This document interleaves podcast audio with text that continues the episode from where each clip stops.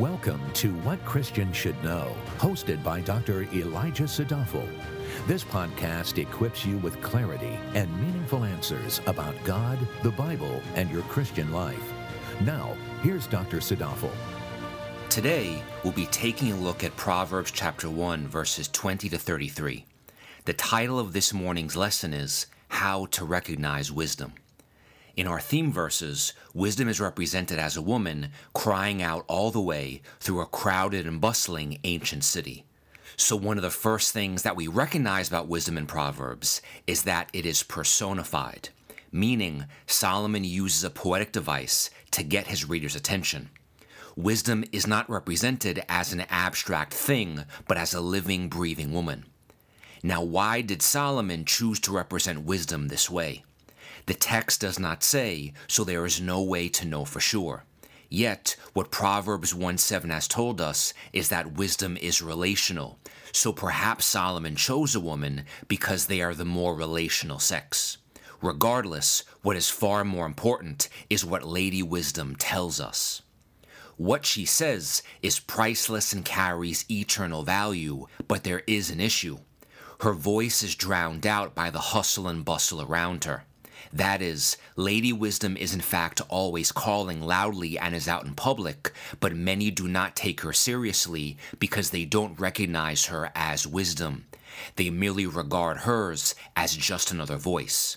Yet, treating her voice like the others can get you into serious trouble. What Proverbs has taught us so far is what wisdom is and what folly is. It has explained to us the life giving benefits of wisdom and the life robbing consequences of foolishness. But in what the text has described so far, it has operated under an assumption that the hearer can distinguish wisdom from folly. The reality is, many are unable to make such a distinction.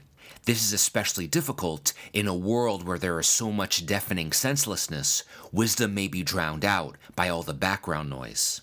She may also be drowned out by the enticement of sinners, as exemplified in verses 10 to 14. Of all the voices in the world, everything falls into two categories either wisdom or folly, life or death. There are no alternatives and no third way. This is why distinguishing one from the other is so very important. The question now becomes in a world full of platforms vying for our ears, how do we decide who to listen to? How do we recognize what is wise and what is foolish? How do we know which speakers are proclaiming the wisdom of heaven and not the philosophies of earth? What Proverbs 1 20 to 33 will explain to us is how to distinguish wisdom when she calls. This is why when Lady Wisdom cries out, she will teach us how to recognize her voice. Hence, in this episode, we will learn five ways of how to recognize wisdom. Let us now begin by reading our text. Proverbs 1 20 to 33 says, Wisdom shouts in the street, she lifts her voice in the square. At the head of the noisy street, she cries out. At the entrance of the gates in the city, she utters her sayings. How long, O naive ones, will you love being simple minded? And scoffers delight themselves in scoffing, and fools hate knowledge. Turn to my reproof. Behold, I will pour out my spirit on you. I will make my words known to you. Because I called and you refused, I stretched out my hand and no one paid attention and you neglected all my counsel, and did not want my reproof. I will also laugh at your calamity. I will mock when your dread comes. When your dread comes like a storm, and your calamity comes like a whirlwind, when distress and anguish come upon you, they will call on me, but I will not answer. They will seek me diligently, but they will not find me. Because they hated knowledge and did not choose the fear of the Lord, they would not accept my counsel. They spurned all my reproof. So they shall eat of the fruit of their own way, and be satiated with their own devices. For the waywardness of the naive will kill them, and the complacency of fools will destroy them. But he who listens to me shall live securely, and will be at ease from the dread of evil. So, how to recognize wisdom? Point number one wisdom is recognized by her speech. In our theme verses, wisdom is speaking out in public. So, Lady Wisdom is not just speaking to her own child in private at home. She also has a public mission and actively finds people and meets them where they are. And wisdom bears witness where the most number of people are congregating. She speaks in the literal center of human life, in the middle of the city square. Imagine a street preacher today with a portable speaker and a microphone in the middle of Times Square. He goes there because he intends to be noticed and he intends to be heard. Accordingly, the text says that Lady Wisdom shouts in the street, she lifts her voice in the square, she cries out at the head of the noisy streets, and utters her sayings at the entrance of the gates in the city. As these verbs describe, Lady Wisdom is not passive about her mission. She shouts and cries, she threatens and warns. There's a certain fire in her words because what is at stake is more than just listening to her speak. What is at stake is life and death. So, one place where wisdom speaks is in a square, which in Solomon's day was an open area inside the gate of a fortified city. What wisdom says is therefore no secret. It is intended for everyone to hear, regardless of what they are doing in the square. Furthermore, wisdom utters her sayings at the gates of the city. In antiquity, the gates were the place where leaders met to hold court. See Proverbs 31:23, Ruth 4:11, and Job 29:7. Those in positions of power would therefore be in earshot to a sermon delivered at the city's gates. The point of all of this is that wisdom is recognized by her speech. This speech is open and honest. It is also publicly revealed and is accessible to all who will hear. Wisdom is not hiding. She is, in fact, in plain sight. But she is the minority voice in a raging ocean of whispers, counsels, opinions, and conversations. Wisdom is also bold and is proud to preach wisdom in the light of day because divine wisdom never comes with fear, shame, or guilt.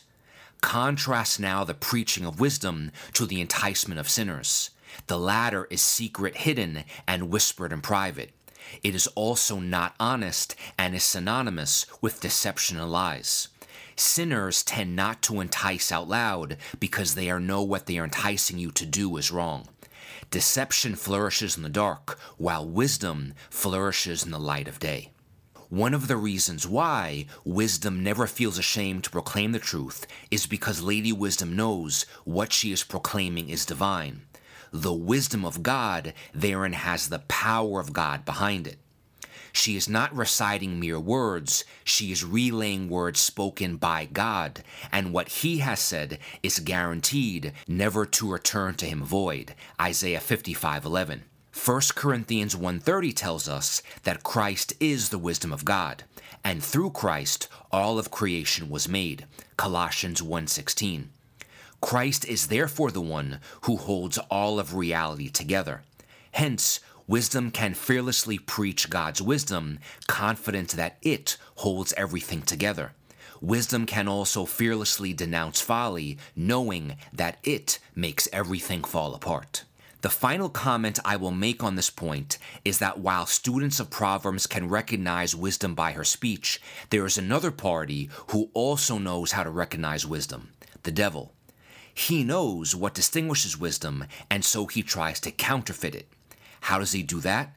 By recruiting agents who speak like wise agents of light, but in actuality are foolish agents of darkness. These agents mimic the speech of wisdom, they speak out in the open and seem very honest about the lies they are telling. Their speech is also very accessible, and they are bold and proud about their message. They are seemingly fearless in their language and shameless in their conclusions. Sound familiar? It ought to, because this counterfeit strategy applies to whether you are talking about, for example, an extremist political speaker, a gay rights activist, or an apologist from another faith.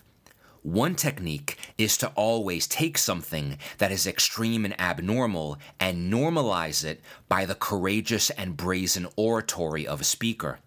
If these speakers are loud enough, visible enough, and exposed enough, they may even drown out true wisdom, so people will begin believing in the lie and rejecting the truth. In the end, the devil has a diabolical mission, so his plan is to never stop speaking with his children at home in private. He also has a public mission and actively finds people and meets them where they are. How to recognize wisdom, point number two. Wisdom is recognized by her purpose. And what is wisdom's purpose? That's simple. Her purpose is life. In fact, she desires life, but not for herself, because she is already wise and knows the way of life. Her motive is that other people know wisdom and therefore live. Now, when I say that wisdom's purpose is life, I'm not just talking about the mere fact of living. I'm talking about a fullness and an abundance of life, a quality of life that God intended for his people to live. This point is touched upon at the beginning of Proverbs 1 in verses 1 through 9. There, if the son listens to and obeys wisdom, he will acquire physical symbols of life and prosperity. Wisdom's concern for life also animates warnings about things that can destroy life. This is why she warns by crying out in the middle of the tempting crowds. In verse 33, when she concludes her speech, she says, He who listens to me shall live securely and will be at ease from the dread of evil. You see, while wisdom's purpose is always life, folly's purpose is always death. But even more than that, wisdom is also recognized by where her purpose is directed.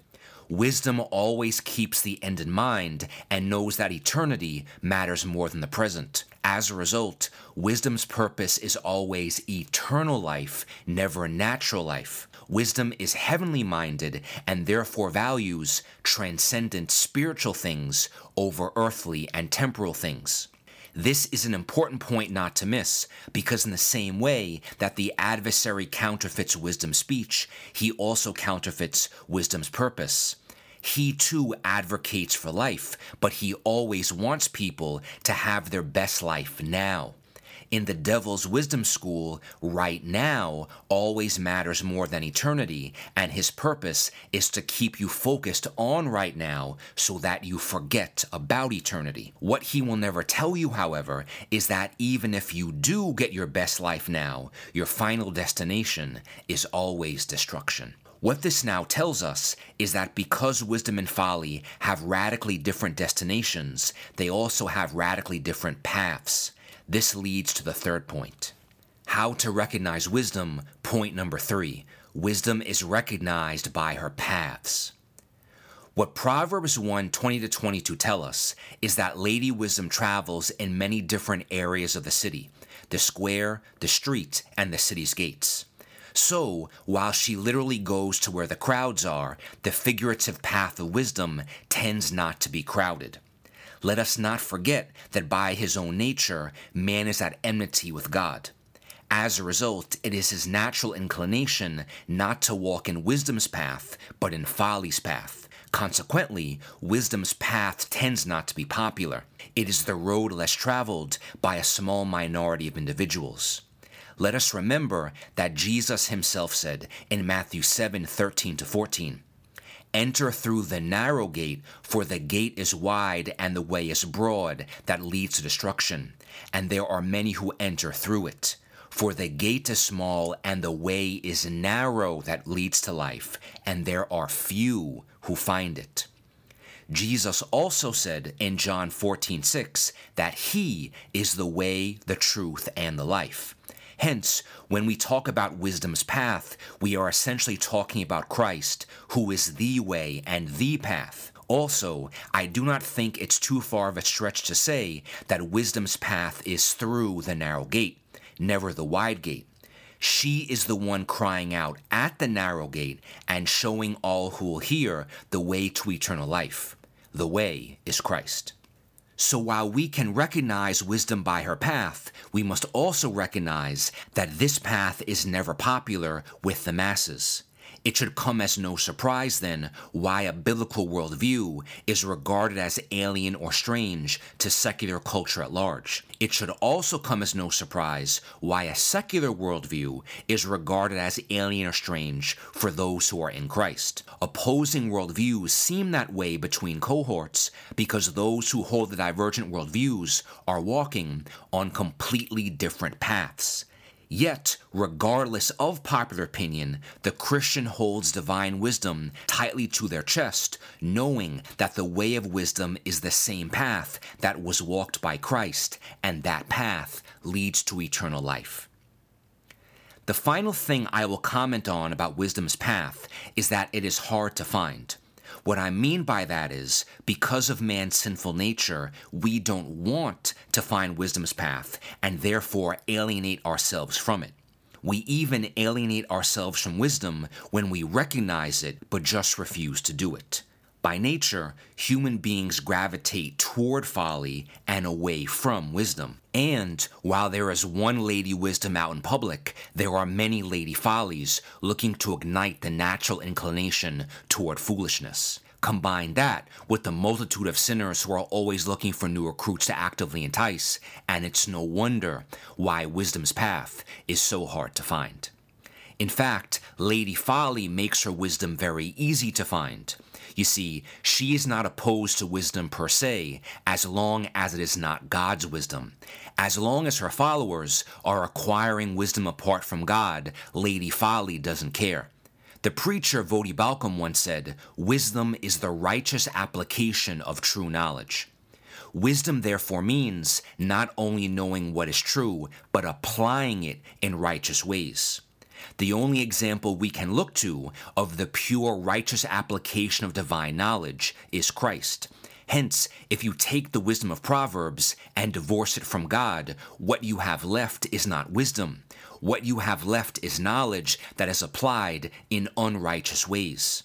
This means that Lady Folly is even content with her followers studying the book of Proverbs as long as they extract principles and leave God out of it what remains ends up being either moralism or legalism. What you have left is, this is what I can do to be a better person or follow these steps in order to win at life. So, point number three is that wisdom is recognized by her paths. All of such paths lead to Christ. So, as long as a person is stepping closer to the Lord, that is wisdom.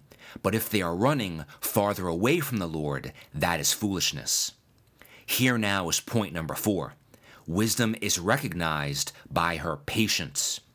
This point draws from verses 22 to 23.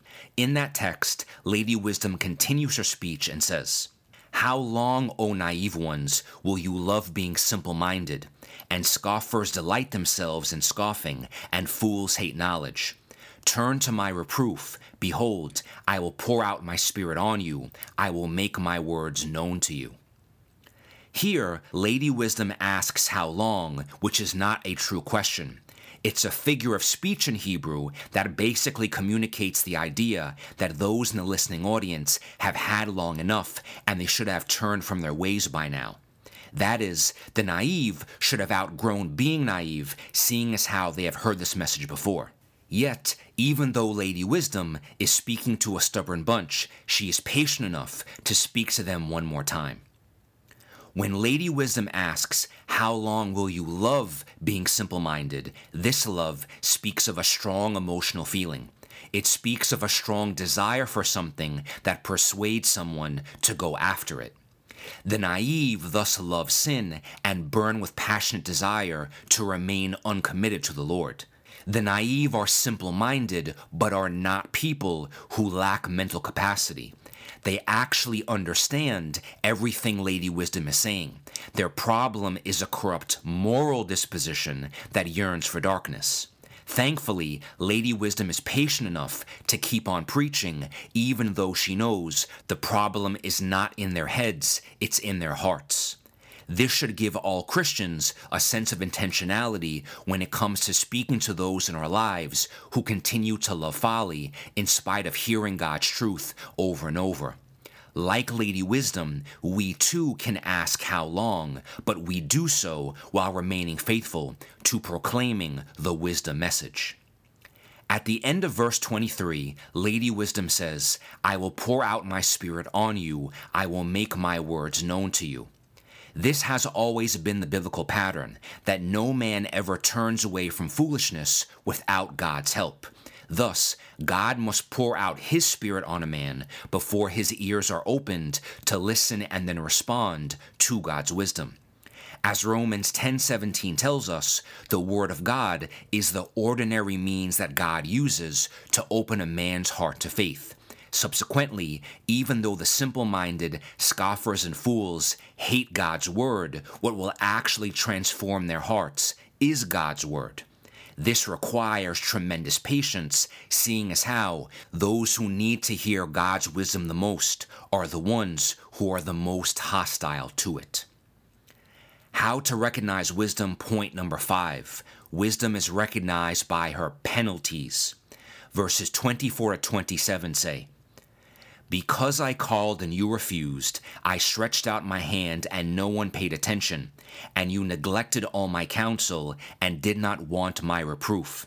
I will also laugh at your calamity. I will mock when your dread comes. When your dread comes like a storm, and your calamity comes like a whirlwind, when distress and anguish come upon you. Wisdom begins speaking by taking positive action to warn. She then moves on to the negative consequences of ignoring her counsel. So, on the one hand, Lady Wisdom would not be speaking the truth if she did not spell out penalties for not taking her seriously. On the other hand, the Bible tells us time and time again that God only allows people to experience the full consequences of their deeds only after they have been properly warned. As a result, wisdom warning people of penalties is an act of grace. Verses 26 and 27 then say, I will also laugh at your calamity. I will mock when your dread comes. When your dread comes like a storm, and your calamity comes like a whirlwind, when distress and anguish come upon you. Here, wisdom prophetically states that she will laugh when calamity strikes. God laughing is not something new in the Bible. For example, in Psalm chapter 2 verse 6, God laughs when kings of earth try to revolt against his heavenly throne. The point is that wisdom is not laughing when people suffer. She instead is laughing at the ludicrous idea that what stands against God can ever succeed. Wisdom is true and wisdom is right, which means foolishness is always bound to fail. Wisdom therefore laughs when folly ends in destruction. She rejoices when the truth of God triumphs. Those who cling to carnal securities will be swept up in a whirlwind that wrecks everything in life. The resultant dread means facing what a man fears most God Himself. Verses 28 to 31 say, Then they will call on me, but I will not answer. They will seek me diligently, but they will not find me because they hated knowledge and did not choose the fear of the Lord. They would not accept my counsel, they spurned all my reproof. So they shall eat of the fruit of their own way and be satiated with their own devices. The ultimate penalty for continually rejecting wisdom now is that a man gets to experience life without her forever. Yes, wisdom is speaking right now at the gates of the city, but she will not be there forever. God will therefore give those who refuse to hear exactly what they want, which is not Him. What the foolish fail to grasp is that for those who do not respond to the Lord in times of ease and convenience, He will not respond to them in times of judgment. No one ought to therefore take wisdom's patience for granted, because wisdom's voice is not at all at human disposal. It can be sacrificed through stubborn rejection. Now, one may ask, why does wisdom stop speaking? Why does God not give everyone forever? And the answer goes back to what the wisdom of Proverbs has already told us that the choices we make now actually do matter. They actually do matter because there will be a time in the end when all will be judged. As a result, temporal choices have eternal consequences because God has decreed that no one has forever. If this were not the case, what we choose to do now would have far less significance. If this were not the case, fools could treat this life with careless complacency and it would not make any difference. People who deny final judgment do so simply so that they can live in the present, consequence free. Lady Wisdom concludes her speech in verse 32 by telling us the ultimate penalty for ignoring her. The text says, For the waywardness of the naive will kill them, and the complacency of fools will destroy them. And in the final verse of the speech, the text says, But he who listens to me shall live securely and will be at ease from the dread of evil. So, while payday will someday come to all people, what Lady Wisdom does not do in the meantime is sit back and watch people ruin their own lives. This tells us the last feature of wisdom, point number six. Wisdom is recognized by her protection. Wisdom knows that when people try to live as autonomous agents where they are king, the result is always bad. The result is always calamity and dread. This is why she speaks in the first place, in order to protect, so that those who have an ear to hear will live. So, what has Proverbs 1 20 to 33 taught us? It has taught us that wisdom's goal is never to condemn people for being naive, simple minded, or foolish. Her goal is life, which is why she actively seeks people and warns them in the public square. Still, there are some who may find wisdom's words in these verses harsh. Indeed, turn or burn is a message that may seem harsh on the surface, but it is designed so that the sinner will turn so that they don't burn. If wisdom did not care, she would simply stay home and keep silent. Wisdom warns us against ourselves because without divine assistance, the ones who will navigate our own vessels to destruction is us. When we speak about the gospel according to Proverbs, what we quickly see is that while the lady is a poetic personification of wisdom, Jesus is the literal incarnation of divine wisdom. He is not a literary construct or an abstract idea. He is the flesh and bones God man. True wisdom is knowing Him and having a relationship with Him. When a man trusts in Christ, that means a sinner is justly pardoned and is therefore delivered from calamity and dread. Trust in Christ, and you shall live securely. Reject Christ, and you will experience the dread of evil.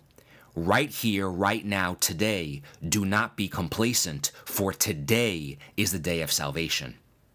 Wisdom is calling. The question now is how do you respond? Thank you for listening. For more valuable resources, including a bookstore and online Bible study, visit wcsk.org.